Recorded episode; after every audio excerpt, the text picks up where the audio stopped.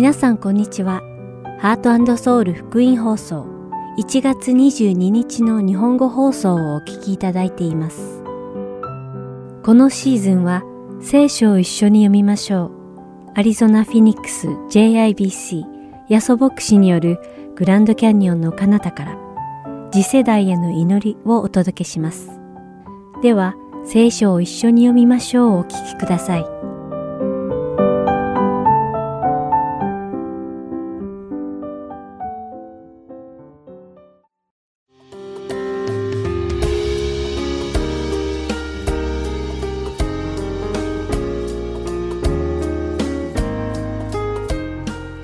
皆さんこんにちは。聖書を一緒に読みましょうのお時間です。お相手はダイヤモンド優子がお送りします。使徒パウロがローマの教会に宛てて手紙を送った当時、ローマの教会にはユダヤ人たちと違法人たちが共に集い、信仰生活をしていました。ユダヤ人信徒たちは、救い主イエス・キリストがユダヤ人であられた上、救いの源であるアブラハムがユダヤ人だったので、ユダヤ人として生まれたことをとても誇りに思っていました。そんな彼らに使徒パウロは絶えず肉で生まれたことが重要なのではないばかりか、肉で生まれたことが誇りでもないことを説明し続けました。救いとは神様に選ばれた者たちに与えられる恵みであることをこれまで何度もご説明しましたが、今でも時折、もし神様がある人は救わないと定め、その人をお選びにならなかったら、その人はどうなるのでしょうか。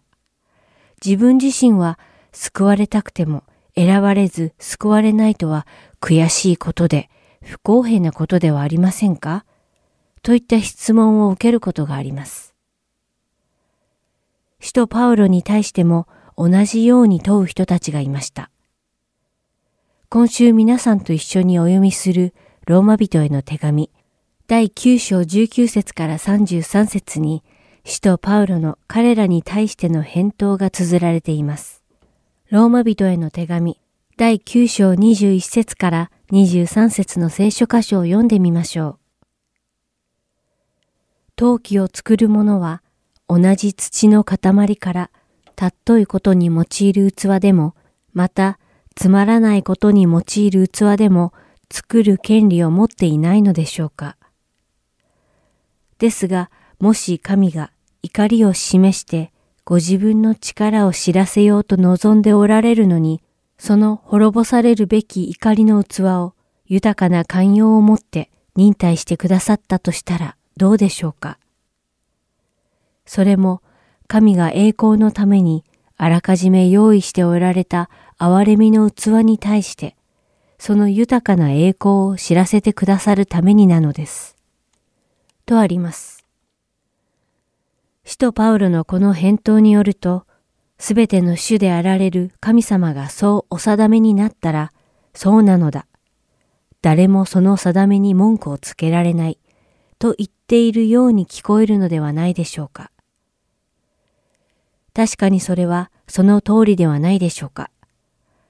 神様は万物を創造された創造主であられ、すべての被造物たちの主であられるお方なので、そのお方が被造物を作られた目的のために使われても、誰も何も言えないのではないでしょうか。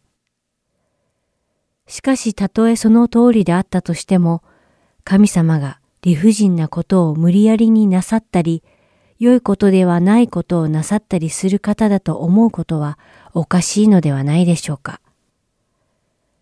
神様の御心には悪がないので、神様がなさることには何一つ悪いことがありません。神様は完全に正しく良いからです。そして使徒パウロは続けて説明します。神様がお定めになられたように、被造物である人を取り扱われても、誰も文句をつけることは叶いませんが、神様は被造物である人の行いではなく、主に信仰を持った人たちを義と宣言され、彼らをお救いになられるのです。つまり神様は無作為で人を選ばれ、救いの恵みをくださるのではありません。何も考えずにたまたま当たった人を選んで、救いの恵みを注がれるのではありません。一人一人をご存知でいらっしゃる神様は、ご自分の民を見分け、その民を救ってくださるのです。ですから、ユダヤ人だから救われ、違法人だから滅ぼされるのではなく、誰でも神様を知りたいと思い、イエス・キリストの前に信仰を持って出てくる者たちを救ってくださるのです。それはこう書かれている通りです。見よ、私はシオンにつまずきの石、妨げの岩を置く。彼に信頼する者は失望させられることがない。ローマ人への手紙第9章33節の御言葉です。主を信じる者は失望することがなく、救いに至るとの真実を心から信じましょう。それではお祈りします。愛する天の父なる神様、皆を賛美いたします。主だけをあがめ、主が注がれる恵みによって、主を信じる信仰が私たちの中に育っていきますように導いてください。イエス様の皆によってお祈りします。アーメン。それでは今日の聖書箇所、ローマ人への手紙第9章19節から33節をお読みして、今日の聖書を一緒に読みましょう終わりたいと思います。すると、あなたはこう言うでしょう。それなのになぜ、神は人を責められるのですか？誰が神のご計画に逆らうことができましょう？しかし人よ、神に言い逆らうあなたは一体何ですか？形作られたものが形作ったものに対して、あなたはなぜ私をこのようなものにしたのですか？と言えるでしょうか。陶器を作る者は同じ土の塊から尊いことに用いる器でも、またつまらないことに用いる器でも作る権利を持っていないのでしょうか。ですが、もし神が怒りを示してご自分の力を知らせようと望んでおられるのに、その滅ぼされるべき怒りの器を豊かな寛容を持って忍耐してくださったとしたらどうでしょうか。それも神が栄光のためにあらかじめ用意しておられた憐れみの器に対して、その豊かな栄光を知らせてくださるためになのです。神はこの憐れみの器として、私たちをユダヤ人の中からだけでなく、違法人の中からも召してくださったのです。それは、補正屋書でも言っておられる通りです。私は我が民でないものを我が民と呼び、愛さなかったものを愛する者と呼ぶ。あなた方は私の民ではないと私が言ったその場所で彼らは生ける神の子供と呼ばれる。またイスラエルについてはイザヤがこう叫んでいます。たとえイスラエルの子供たちの数は海辺の砂のようであっても、救われるのは残されたものである。主は御言葉を完全に、しかも敏速に地上に成し遂げられる。また、イザヤがこう予言した通りです。もし万軍の主が私たちに子孫を残されなかったら、私たちはソドムのようになり、ゴモラと同じものとされたであろう。では、どういうことになりますか？義を追い求めなかった違法人は義を得ました。すなわち、信仰による義です。しかしイスラエルは義の立法を追い求めながら、その立法に到達しませんでした。なぜでしょうか？信仰によって追い求めることをしないで、行いによるかのように追い求めたからです。彼らはつまずきの石につまずいたのです。それはこう書かれている通りです。見よ、私はシオンにつまずきの石、妨げの岩を置く。彼に信頼する者は失望させられることがない。今日も聖書を一緒に読みましょうにお付き合いいただきありがとうございました。お相手はダイヤモンド優子でした。それではまた来週お会いしましょう。さようなら。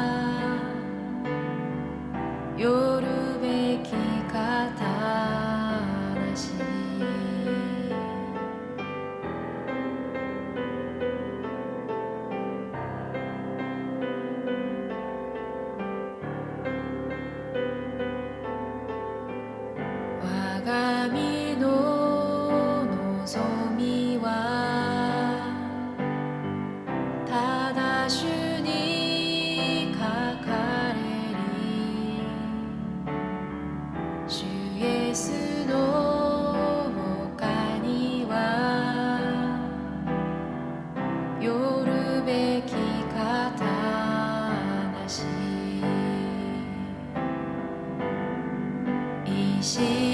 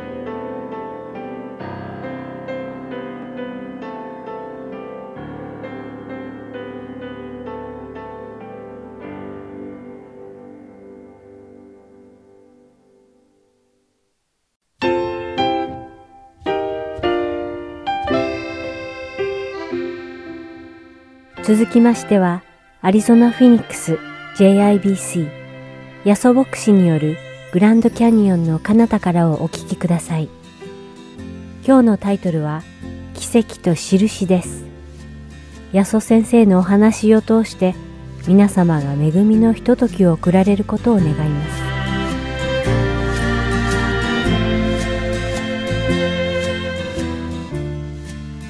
今日はですね、特別なゲストの方のお話を聞きたいと思います。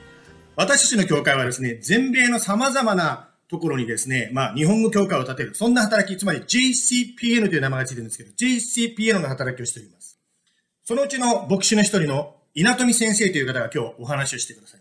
実は稲富先生はですね、ロサンゼルスにあるゴスペルシュラーム教会という教会の牧師と、もう一つですね、の教会の二つの教会の牧師をしております。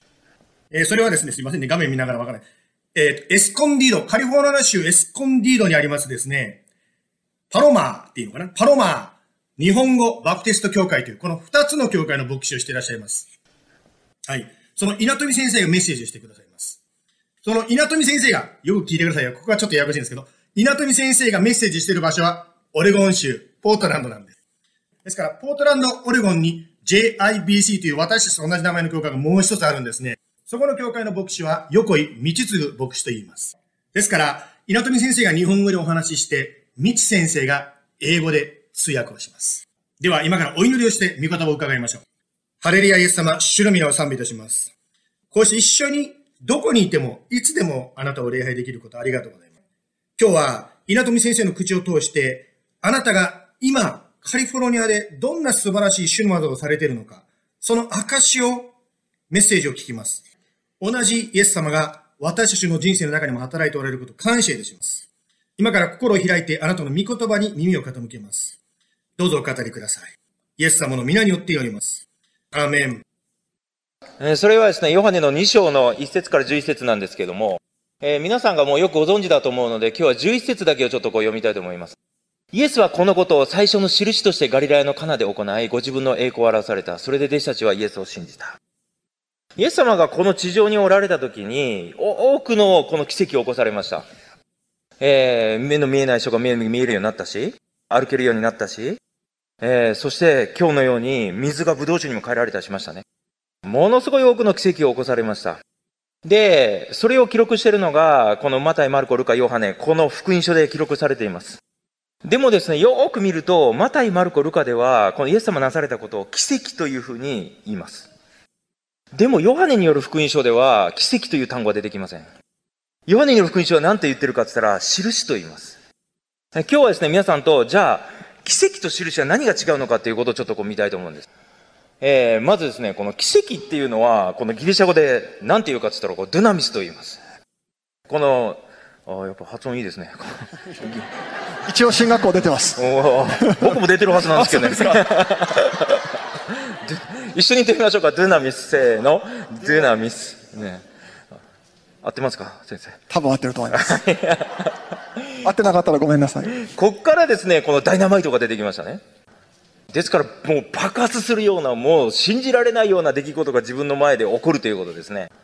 で、これは、えー、まあ難しい言葉なんですけども、こう時間というものの中に入ってきた神の力が目に見える形で起こった。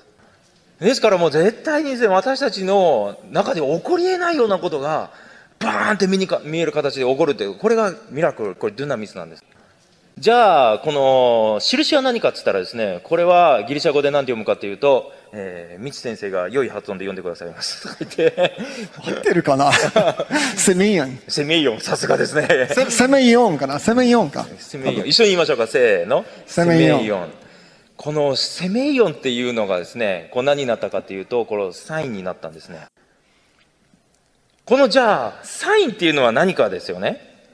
この事件、このドゥナミスでダイナマイトのように何かボーンって起こったそれよりもそれの後にどういう影響があったんですかということですねですから今日の本文で言うとするならば水がブドウ酒に変えられたことはこれはドゥナミスこれは奇跡なんですねでもヨハネが注目してるのは何かって言ったら水がブドウ酒に変えられたことじゃなくてブドウ酒に変えられてそれでどういうことが起こったの？その次にってことですね皆さんもこのドライブしてたらですね、いろいろこのサインをちゃんと見ていくと思うんですね。私はですね、毎週日曜日にこの、あの、ロサンゼルスからサンディエゴの方に行きます。えー、そしてですね、この運転していってですね、最後はこの15番のサウスに行くとサンディエゴなんですね。で、うちの家内がですね、初め免許なかったんで僕はずっとやってたんですけども、えー、ある日うちの家内が免許を取ったんですよ。まあ、このライセンス取るまでにはですね、4回か5回ぐらい落ちた。でもやっと取ってですね、運転してくれることになったんですね。いやもう安心して私が運転するから横で寝ていいよって言ってくれて、すごく心強かったんです。ああ、でもですね、この最後15番、サウス行くところ15番、ノースに行きかけるわけですよ。ああ、なんでかっていつもそれ工事しててですね、看板がややこしかったんですね。この15番のノースに行くとですね、これラスベガスなんですよ。もう全然違うんですよ。ラスベガスに行くかサンディエゴ行くか全然違うわけなんです。ですからいつもですね、サインをよく見て、サインをよく見てって言うんですけども、見てるよって言いながら間違えるわけですね。でもサンディエゴっていうサインがあると、次サンディエゴ出てくるわけですよね。ラスベガスっていうサインがあると次にラスベガスが出てくるわけね。ですから印っていうのはその次が重要なんですね。今日簡単に言うならばこういうことなんですね。ユダブドウ酒に変えられて、何が起こったか11節に書いてある通りに、弟子たちはイエスを信じた。これが印なんですね。すごいことが起こるのはいいことなんですよ。でもこのすごいことよりもヨハネはどこに注目してるかって言ったら、これを見て誰が信仰を持ったのか。言うならばすごいことが起こったけども、信仰を持たないケースはいくらでもあるわけなんです。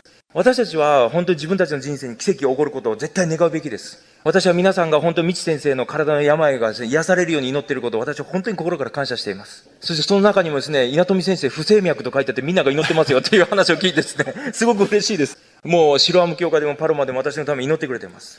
で、それは本当に癒されてほしい、そのドナミスが奇跡が起こってほしいと私は思います。ミラクルで終わるのか、それか印になるのか、これは違うんですね。私の教会で一人ですね、この礼拝終わった後に学生が私のところに来てですね、先生祈ってくださいとこう言いました。あそしてですね、何を祈ったらいいの？ってここ聞きました。先生、私はもう今このままで行くと家を追い出されそうなんですと。えー、もうですね、このままだとあと2週間で日本に帰らなければなれない。ですから家が与えられるようにどうか祈ってください。分かった、じゃあ祈ろうっつってですね、その場で祈りました。そしたらですね、2、3日後連絡が来たんですね。先生家が与えられましたアメリカにいることできますアメリカで勉強また続けられますいや、その時ですね、よかったなーってこう言いながら僕の心はですね、半分半分だったんですね。えー、半分嬉しくて半分寂しかったんですよ。なんでかって言ったらですね、私は自分の家、もうちょっと広いとこ必要ですよって今2年祈ってるのになんで神様与えてくれないんだろうと思ったんですね。えー、なぜかというとですね、こう、昨日話した通りに、うちの礼拝終わってからこう、学生たちが来てですね、もう4、50人集まってですね、もうみんな玄関とかトイレの前で食べてるわけですよ。で、かわいそうだからもうちょっと大きいとこくださいって祈ってるのに、全然主は祈り聞かないわけですよ。それでですね、彼はですね、あんまり教会にも来ないわけですよ。なんか僕の祈りの方がなんか良さそうに思えるんだけどとか思いながらですね、勝手に思って。でもですね、彼にはですね、2日後に家が与えられてるわけでね。だからよかったねって言いながらなんか寂しかったわけですね。でですね、問題はその次なんですね。うん、彼は全く教会来なくなったんですね。俺ですね、電話しました。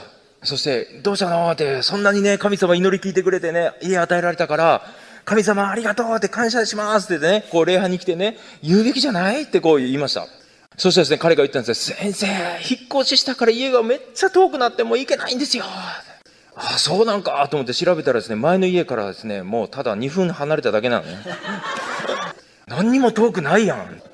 奇跡が起こったんですけども、印にはならなかったんです。私がですね、こう、韓国で、こう、えー、牧師としてですね、このユースパスターとして働いている時がありました。で、皆さん、韓国教会ご存知かわかりませんけども、韓国教会ですね、朝5時からですね、お祈りがあるんですね。えー、それ毎日あるんですね。でですね、私はあれがもう本当苦手だったんですね。しかも献身者ですから、ちゃんとネクタイ締めていかないとダメなんですよ。この朝5時にですね、この起きて、ネクタイ締めて、この行くっていうのはですね、もう本当に大変でした。ですから私は自信ないからですね、夜寝る前にですね、ネクタイ締めてそのまま寝てですね、起きて、でですね、毎日ですね、朝ここに来てですね、祈っておられる方がおられたんですね。で、女性の方だったんですけども、もう祈りながらですね、もう祈りっていうよりも叫んでおられるんですよ。主よ主よ主よって叫んでおられるんです。そしてですね、ある日聞きましたが。何かあったんですか？どうされたんですか？子供が与えられないんです。子供が欲しいんですけども、子供が与えられないんです。ああ、そうですか。ってみんなで手を置いて祈ったんですね。そしたらなんと子供与えられたんですよ。で、みんな、ハレルヤ、よかったね。でもその問題はその後なんですね。また教会来なくなった。それでですね、こう、電話してこう聞いたんですね。あどうしたんですか？つって先生、子供できたら大変で教会どころじゃないですよ。もう子供育てど神様どころじゃないんです。もう、もう子育て終わったら行きますよ。え、それっていつですか？なんか子供与えられるというミラクルが起こったんですけど、あ、でもこれ印にはならなかった。これは今日の教会でも十分に起こることではないですかね。こう、当時ですね、イエス様に付き従っている人々がこう、たくさんいましたね。でも彼らをですね、二つに分けることができると思います。え一つはですね、群れって言われる人々ですね。クラウドですね、イエス様にバーって従ってるんですけども、でも彼らの目的は何だったか。ここに書いてある通り、あヨハネですね、6章14節15節ですね。人々はイエスのなさった印を見て、誠にこの方こそ世に来られるはずの預言者だと言った。そこでイエスは人々が自分を王とするために無理やりに連れて行こうとしているのを知って、ただ一人また山に退かれた。彼らはイエス様に付き従ってたんですけど、目的何かって言ったら、王様にしたかった。どういう王様かですね。ご飯困ったら5つのパンと2匹の魚で食べさせてくれる王様ですよ。病気になったら全部癒してくれる王様。自分の願いを全部叶えてくれる王様を彼らは願ったわけです。これはものすごいこの日本人に分かりやすい例え話があります。ドラえもんですね。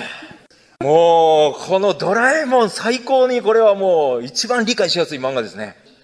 のび太がですね、もう困ったら全てドラえもんが助ける。えーこのですね、ドラえもんは私が生まれる前から始まって未だに続いてますね。えーもう40何年続いてるわけですよ。でですね、40何年続いてるんですけど変わらない事実が一つあるんですね。何かって言ったら、のび太が全く成長しない。この話をしたらですね、うちの息子と娘がこう言ったんですね。いや、あの、映画版ではちょっと成長してるよ。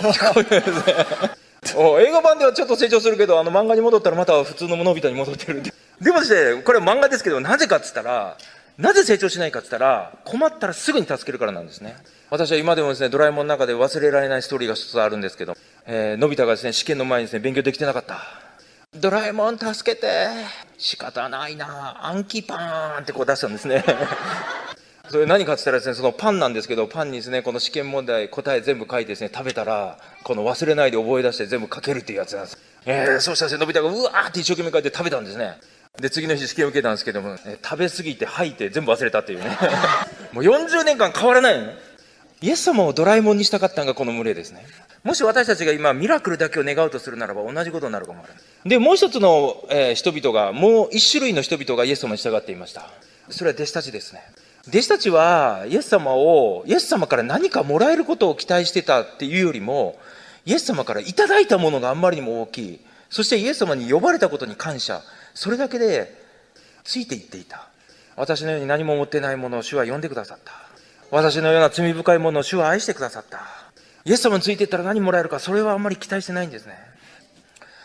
ですからイエス様を主人として、王じゃなくて主人として、イエス様についていって、主が喜んでほしいという思いでついていってる、それが弟子たちであります。私は、えー母がもともとクリスチャンでした。でもですね、私が生まれた時から母はものすごい多くのこのストレスとですね、いろいろな問題を抱えていました。まあ、そこを話しちゃうとですね、今日こそ本当に終わらない礼拝になっちゃうので、もう今日はものすごくショートにします。でもですね、それをですね、この最後の望みをかけて、母親はそのいろいろなですね、この葛藤とか問題を自分が解決するためにお酒を飲み始めました。そしてそのお酒の量がどんどんどんどん増えてって、ある時ですね、アルコール中毒になりました。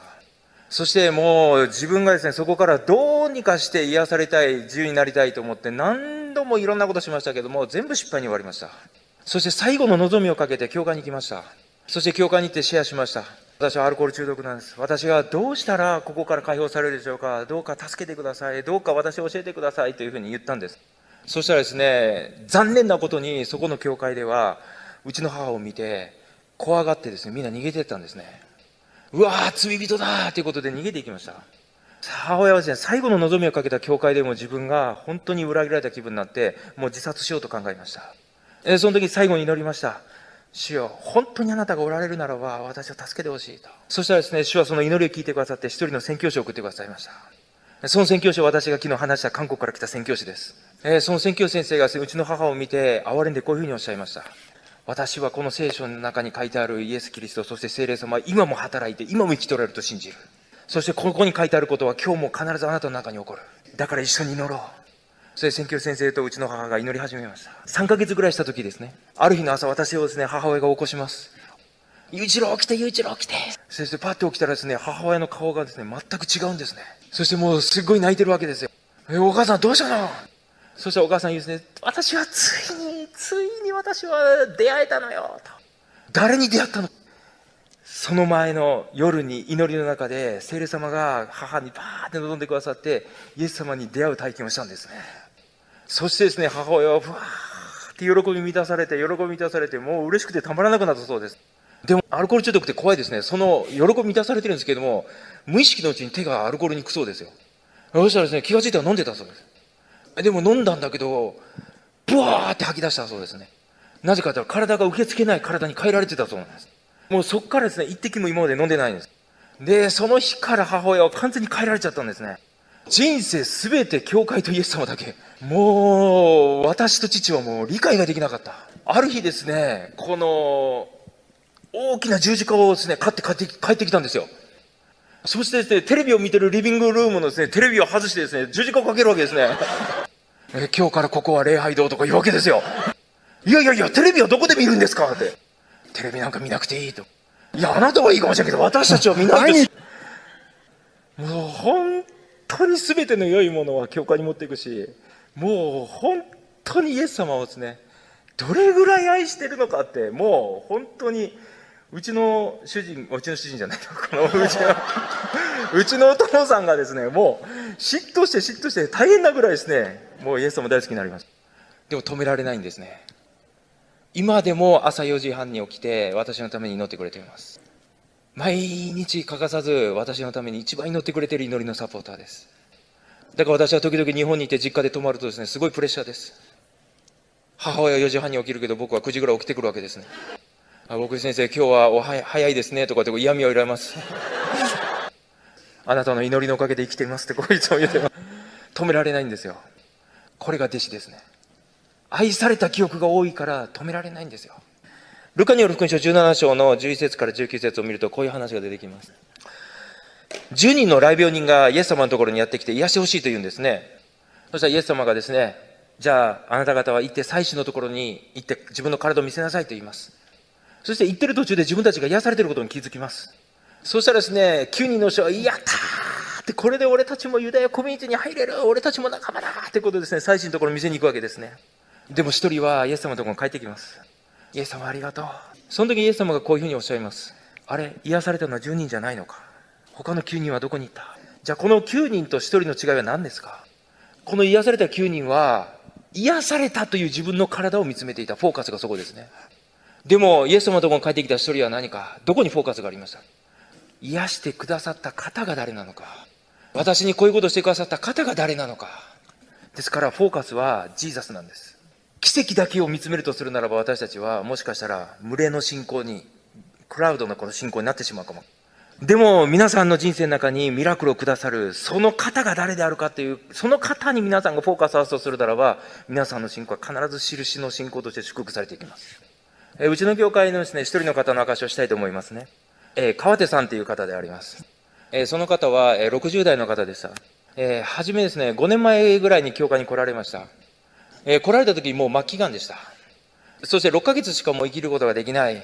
そしてもちろんノンクリスチャンでした。で、私はですね、その時に、えー、私はもう6ヶ月しかないんですよっていうおっしゃってる川手さんの顔がすごくこう寂しそうに思いました。そして私はこう聞きました。川手さん癒されたいですか？もちろん癒されたいですけども、でもお医者さんはもう絶対ダメだって言うんです。あ、そうですか。でも私たちが本当に川手さんのために祈りたいんですけども、どうですか？そしたらですね、勝さんが言いました。私はノンクリスチャンだからどう祈ったらいいか分かりません。じゃあ私たちが祈っていいですか？はい、いいです。よろしくお願いします。と。はい、そしてですね、私たちがこうコアメンバーで一緒にお祈りし始めました。そしたらですね、川手さんどんどん元気になって癒されていったんですね。そして教会の中で喜びが満ち溢れまして、うわ、川手さん癒されたってですね。えー、問題がその後なんですね。また教会に来なくなった。そしてど、どこにいるんですか？ってこう聞きました。あそしたらですね、いやー神様が元気な体をくださったんで、私の大好きな山登りに行っています。えー、川手さんはですね、この世界中の山を制覇するのが夢だったということですね、また山登りに行くためにですね、山に帰っちゃったんですね。そしてね、私たちは悩みました。おお、どうしたらいいんだ。そしてですね、私たちは祈ったけども、どうしようもないから、もうただ祈って待つだけでした。奇跡起こったけど、印にはならなかったんですね。で、そこから2年が経ちました。えー、川手さん帰ってきました。今度あと3ヶ月でした。そしてですね、私は川手さんが帰ってきた時もう一度聞きました。川手さん癒されたいですか？そして川手さんこうおっしゃったんですね。私は本当に罪人ですと。私は癒してくださったのに、私はただ自分のね、生きたいだけに、そういうふうに自分の好き勝手に生きて、そして今更私は神様に、私を治してくださいとはよう言わないと。でも私は言いました。主は本当にあなたを愛して、あなたを許される方です。あなたが本当に願うならば、必ず主は働いてくださる。ですから、一緒にお祈りしましょう。でも今回は私たちが、私たちだけが祈るんじゃなくて、あなたも祈ってほしい。そして私は家に帰ってですね、これからどうしたらいいかって祈ってる時に、主が私にですね、一つのインスピレーションをくださいました。そうしたらですね、主が与えてくださったのは、21日間のダニエルの断食の祈りをしなさいということでした。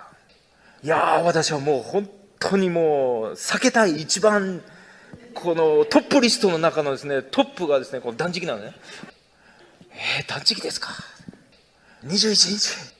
えー、川手さんの前に僕が死ねよと。でもですね、主はですね、みんなでやりなさいと。一日一日でリレーでいいからみんなでやりなさい。その時ですね、ちょっと安心したんですけど、また不安になったんですね。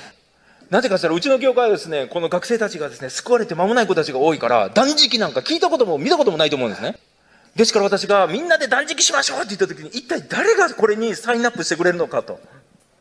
思いつくのが私と家内と、息子を無理やりさせて、娘は絶対やらないし、あと献身者はですね、こう何人か入れて、ああ、これもう5、6人しかいないなと。仕方ない、これで21日間やるしかないかと思ってたんですね。で、私が礼拝中にアナウンスをしました。私は川手さんが本当に癒されてほしいと思う。でも、それ以上に、川手さんの体以上に川手さんの心が癒されてほしいと思う。川手さんが本当に永遠の命をいただかないとダメだ。だから私はそのために、主が断食しなさいと言われたから、私はこれをみんなの前で宣布したいと思う。本当にみんな、これが神様からメッセージだと思って、やりたいと思う人はここにサインアップしてください。で、サインアップシートそこら辺に置いてですね、もう見ないようにしたんですね。誰も来ないだろうなその気持ちすごいわかります。そして最終的にパーってもらったらですね、50人ぐらいが名前書いてるんです。で、パッて見たらですね、ノンクリスチャンの学生が名前書いてるんですよ。そして聞きに行きました。いや、君たち断食知ってるかって。知ってますよ、ご飯食べないやつですよね。と。いや、そうだけどさ、このご飯食べないんだけども、祈るんだよって。え、祈れる？大丈夫？ってこう聞きました。そしたらね、僕は川手さんに救われてほしいですとか言うんですね。いや、お前がまず救われろよ。それでですね、断食を始めたんですね。そして僕は川手さんとバイブルスタディを始めました。そして川手さんに聞きました。川手さん、あなたは自分が罪人だと思いますか？私ぐらいの罪人はいません。ならばあなたはイエス様を受け入れる資格がある。あなたのためにイエス・キリストは十字架で罪を全部洗い清めるために血を流してくださった。今あなたがそれを信じるならばあなたは許されて必ず永遠の命をいただくこと。私はあなたが癒されてほしいと思うけども、あなたは癒されても300年生きることはない。必ず私も死ぬし、あなたも死ぬし、みんなこの地上での生涯を終える。でも、死んだ後どこ行きますか？私はあなたと一緒に天国行きたい。信じますか？その場ですね、信じて一緒に涙ながらに祈りました。川手さんはですね、その後どんどんどんどんですね、癌の数値が上がっていきました。でも川手さんはですね、礼拝の時、この2番目の席に座ってですね、いっつもですね、こう飛びながら礼拝していました。ファーって手を挙げてですね、ファーってさっきのアレイジャーハレルヤとかですね、こう飛びながら賛美していました。でも、癌の数値はどんどんどん上がっていきます。ついに動けなくなりました。そして去年の1月に、私たちが見守る中で天の御国に行かれました。最後に言った言葉が最後にもう一度シロアムに行って礼拝したかった。今回は奇跡起こらなかったけど、印起こったんですね。皆さんはどちらが重要ですか？最後にうちの家庭の証をして終わりたいと思います。うちの家庭にはですね、2人の子供がいます。えー、上の子はですね、今19歳です。私にそっくりだと言われます。いや、逆ですね。私が彼に似てるといつも言われるんですけども、私の方がオリジナルです。彼が与えられるまで3年、えー、かかりました。3年間ものすごく祈りました。で、ある時ですね、ある牧師先生がお腹に手を置いて祈ってくれました。あ、そしたらですね、こう赤ちゃん与えられたんですね。その時にものすごい嬉しくて私は、詩を書きました。私はですね、人生で詩を書いたの2つしかありません。えー、その息子を与えられた時とですね、イエス様に出会った時ですね。えー、どっちとももう、どっか行っちゃったんですですね、この子供生まれてからですね、次、2番目の子が欲しいということで祈り始めました。あでも主はずっと与えてくださいませんでした。で、うちの家内はですね、ずっと祈っても与えられないし、失望して、また祈って、また失望して、また祈って失望して、これをずっと繰り返していました。で、私もですね、本当にこう、見心求めて祈るんですけども、全然それが聞かれないから、本当に私も失望していました。7年ぐらい経った時です。ある時ですね、私が、こう、家に帰ったんですね。そしたら、うちの家内がですね、ブワーって玄関まで走ってきました。そしてですね、祈りが聞かれたよ祈りが聞かれたよってこう言うんですね。いやー、私はそれを聞いたとき、ああ、やっと与えられたんだと思いました。よかったね与えられたんだねってこう言いました。違うの与えられてないの祈りが聞かれたよってこう言うんえ、だから与えられたんだよ違うのわけがわかりませんでした。何が起こったのってこう聞いたんですね。そしたら彼女がこう言ってくれました。自分が祈ってたそうです。主よなんで祈りを聞いてくれないんですか？本当に寂しいです。本当に辛いです。そしたら主がですね、彼女にこう語ったそうです。子供が与えられないから辛いだろう。子供が与えられない時に寂しいだろう。それが私が日本を見る時の心なんだ。日本では私の子供が生まれてほしいんだけど生まれないんだ。私は私の子供たちが日本で生まれて本当に育つのを見たいんだけども日本はそれが起こらないんだ。その痛みをあなたにも知ってほしいと思って私はこの7年間、8年間という時間をあなたに与えたんだよ。それで私に金がこういうふうに言いました。もう肉の子供はいらない。これからは神様の子供たくさん産みましょう。これからは霊の子供たちたくさん産みましょう。もうこれからは本当に神様が願うその日本に神様の子供たちをたくさん産んでいきましょう。そして私もすごく感謝してそこで二人で手を取って祈りました。私たちの家庭をどうか用いてください。そしてあなたの子供がこの日本で生まれる家庭の道具として使ってください。その後ですね、子供が与えられました。元気な子が与えられました。24時間喋ってる子が与えられました。びっくりするような子です。でも子供が与えられたというミラクルも重要なんですけども、主の心を知ったという印が私たちにとってはもっと重要でした。昨日も明かしさせていただいた通りに、本当に教会でたくさんの若者たちが本当に神の子供として生まれています。これを私たちが何かすごいからというわけじゃなくて、神様が私たちの家庭に与えてくださっている神様の子供なんですね。ですから一人一人見るときに本当に美しいこの作品に心から感謝しています。皆さんに質問したいと思います。皆さんは、イエス様が持っておられるものすごいパワーが欲しいですか？それともイエス様ご自身を求めますか？ミラクルが欲しいですか？はい。今のお話聞いていかがでしたでしょうか？どんなことがあなたの心に一番残りましたか？まあ私は個人的にですね、まあ、稲富先生のお母さんの姿がすごく心に残りました。まあ皆さんお伺いしたようにですね、すごいことをですね、神様は先生を通してロサンゼルスでされてるわけですが、しかし、その先生の背後には、日本で祈ってる、息子のために祈ってるお母さんがいたということなんです。ですから、前に出てですね、こうやってですね、やってる方も素晴らしいけど、背後で祈ってる働きというのもとっても大事だということがですね、私はこのことを通してすごく感じました。最初にも言いましたように、今私たちは祈る時であります。病気の方がたくさんいらっしゃいます。また、人間関係やお仕事のことや、様々なことでですね、本当に祈りが必要な方がいらっしゃいます。ですから、今ですね、しばらく一緒に祈っていきたいと思います。そして、今まだイエス様を信じてない方にも一緒に祈りたいと思っています。今日あなたは、この稲富先生にあったような、話にあったような素晴らしいイエス様を信じたいと思いませんか？イエス様を信じるというのは、実は誰でもできる簡単なことなんですね。イエス様、ありがとうと言ってお祈りをします。このように祈るんです。もしよければですね、私が言った言葉について一緒に祈ってみてください。イエス様、私の罪のために十字架にかかって死んでくださって、私は罪人です。私はあなたを信じます。どうぞ私をお救いください。私をあなたが守り導いてくださることを感謝いたします。イエス様の名前によって祈ります。最後に私が代表して皆さんと一緒に祈りますので、一緒に心らせて祈ってください。イエス様ありがとうございます。今日こうして一緒に画面を通して礼拝できたことありがとうございます。どうぞお一人お一人の上に神様の癒し、神様の救い、イエス様の介入がその人生の中で起こります。あの、あなたが素晴らしい技をしてくださっている主は、今私たちが祈るときにそのことを起こしてくださることもありがとう。今週1週間、それぞれを守ってください、導いてください。そして、あなたを一緒に礼拝できるこ感謝します。イエス様の名前によって祈ります。アメン。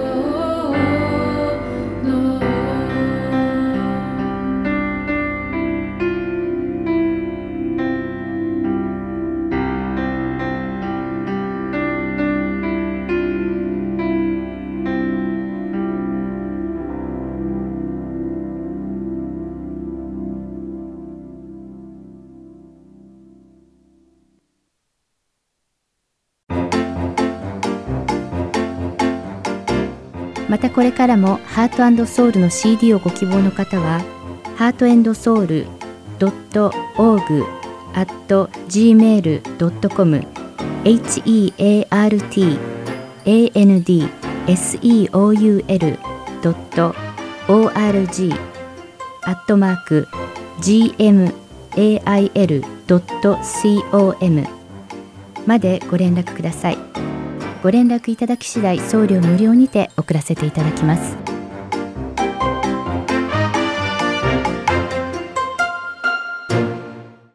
では次世代への祈りをお聞きください。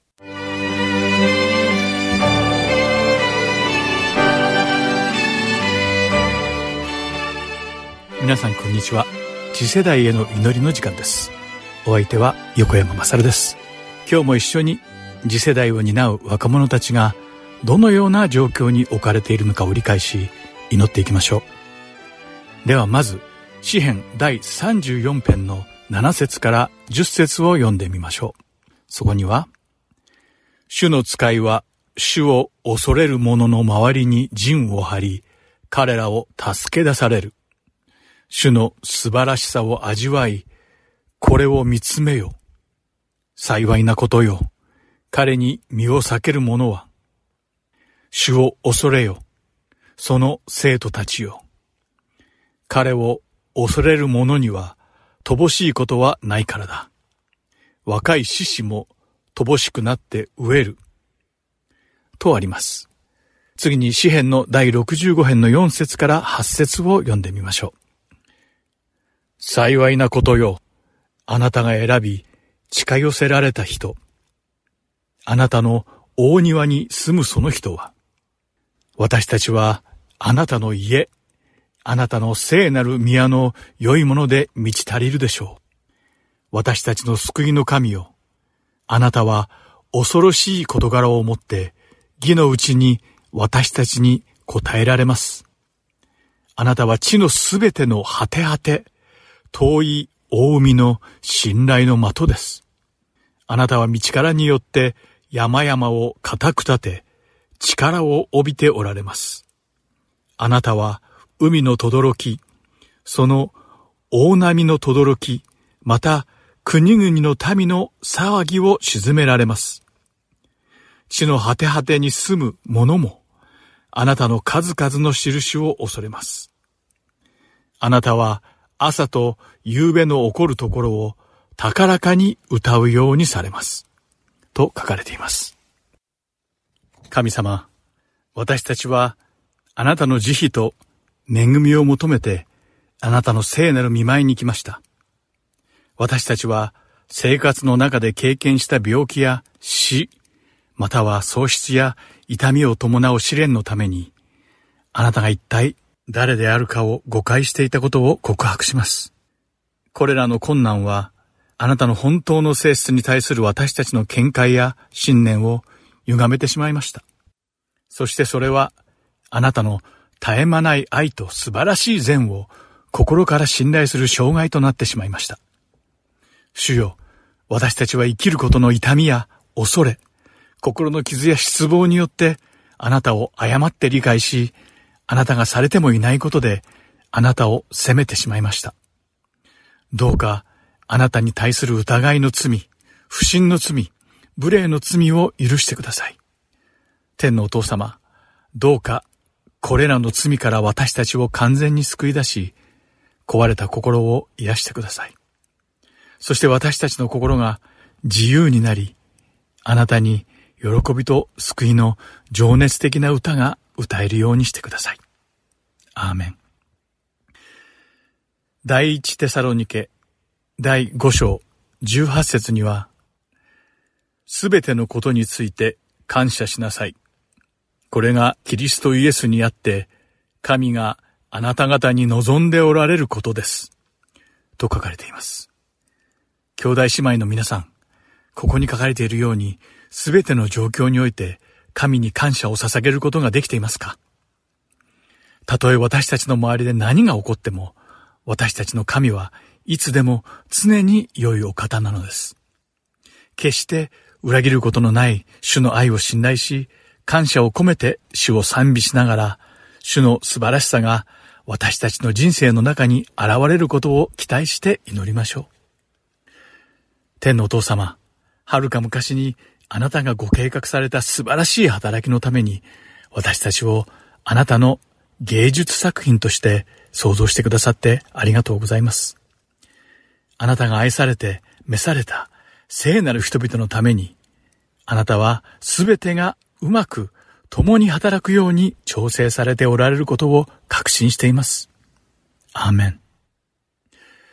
今日の取りなしのための聖書箇所は、コロサイ人への手紙第1章の9節から12節です。読んでみましょう。こういうわけで、私たちはそのことを聞いた日から絶えずあなた方のために祈り求めています。どうかあなた方があらゆる霊的な知恵と理解力によって神の御心に関する真の知識に満たされますように。また、主にかなった歩みをして、あらゆる点で主に喜ばれ、あらゆる善行のうちに実を結び、神を知る知識を増し加えられますように。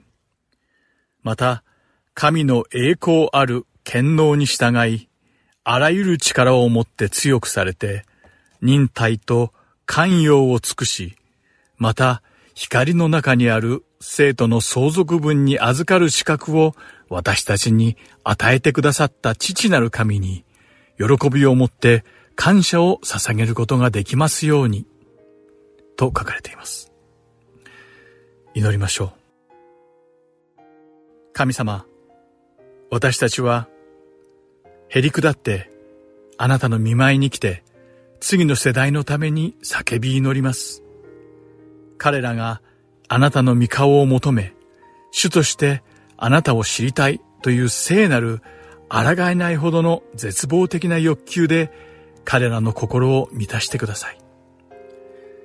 父なる神様、どうか次の世代を救ってください。一人一人をあなたのもとに引き寄せて、福音に彼らの心を開いてください。そして彼らがあなたを主と崇め、聖なる御霊と徹底的な従順によってあなたに仕えるためにあなたの恵みと神聖なる神に対する渇望で満たしてください。あなたの尊い血潮によって彼らを悪の鎖から断ち切り清めてください。そうすることで彼らがあなたの目に正しく美しいことを情熱を持って行えるあなたの選びの世代として生きられるようにしてください。また彼らをあなたのすべての霊的な英知と完全な身胸に関する知識と神聖な盗撮と理解で満たしてください。そうすることで彼らが真の義の道を歩み、すべての良い働きによってあなたを喜ばせ、あなたの真実の知識の中で成長し、あなたの無償の愛と生きた御言葉による豊かな経験の中で彼らを成熟させてください。彼らの中の本質を荘厳な栄光の世界から来るあなたの無限の力で強め、あなたが次の世代に与えられたすべての目的と神聖な運命を達成するために彼らの心を聖なる火で燃やしてください。主イエスの力強い皆によって祈ります。アーメン。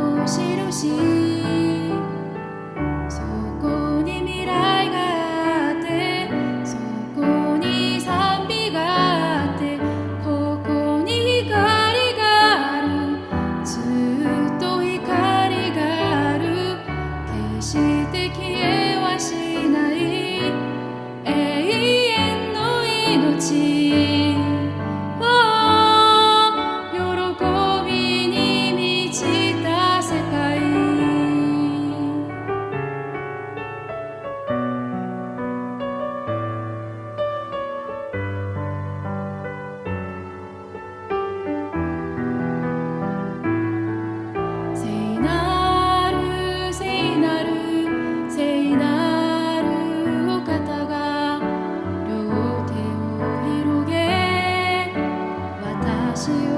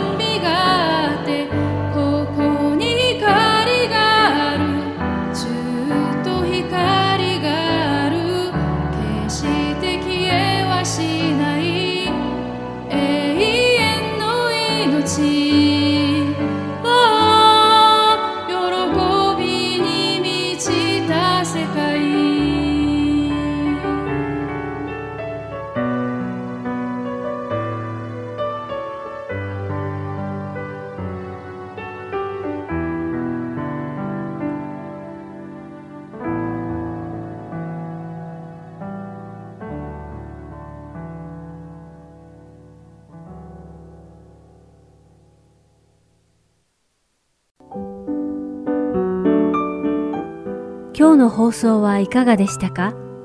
最後までお付き合いくださりありがとうございました。また来週お会いしましょう。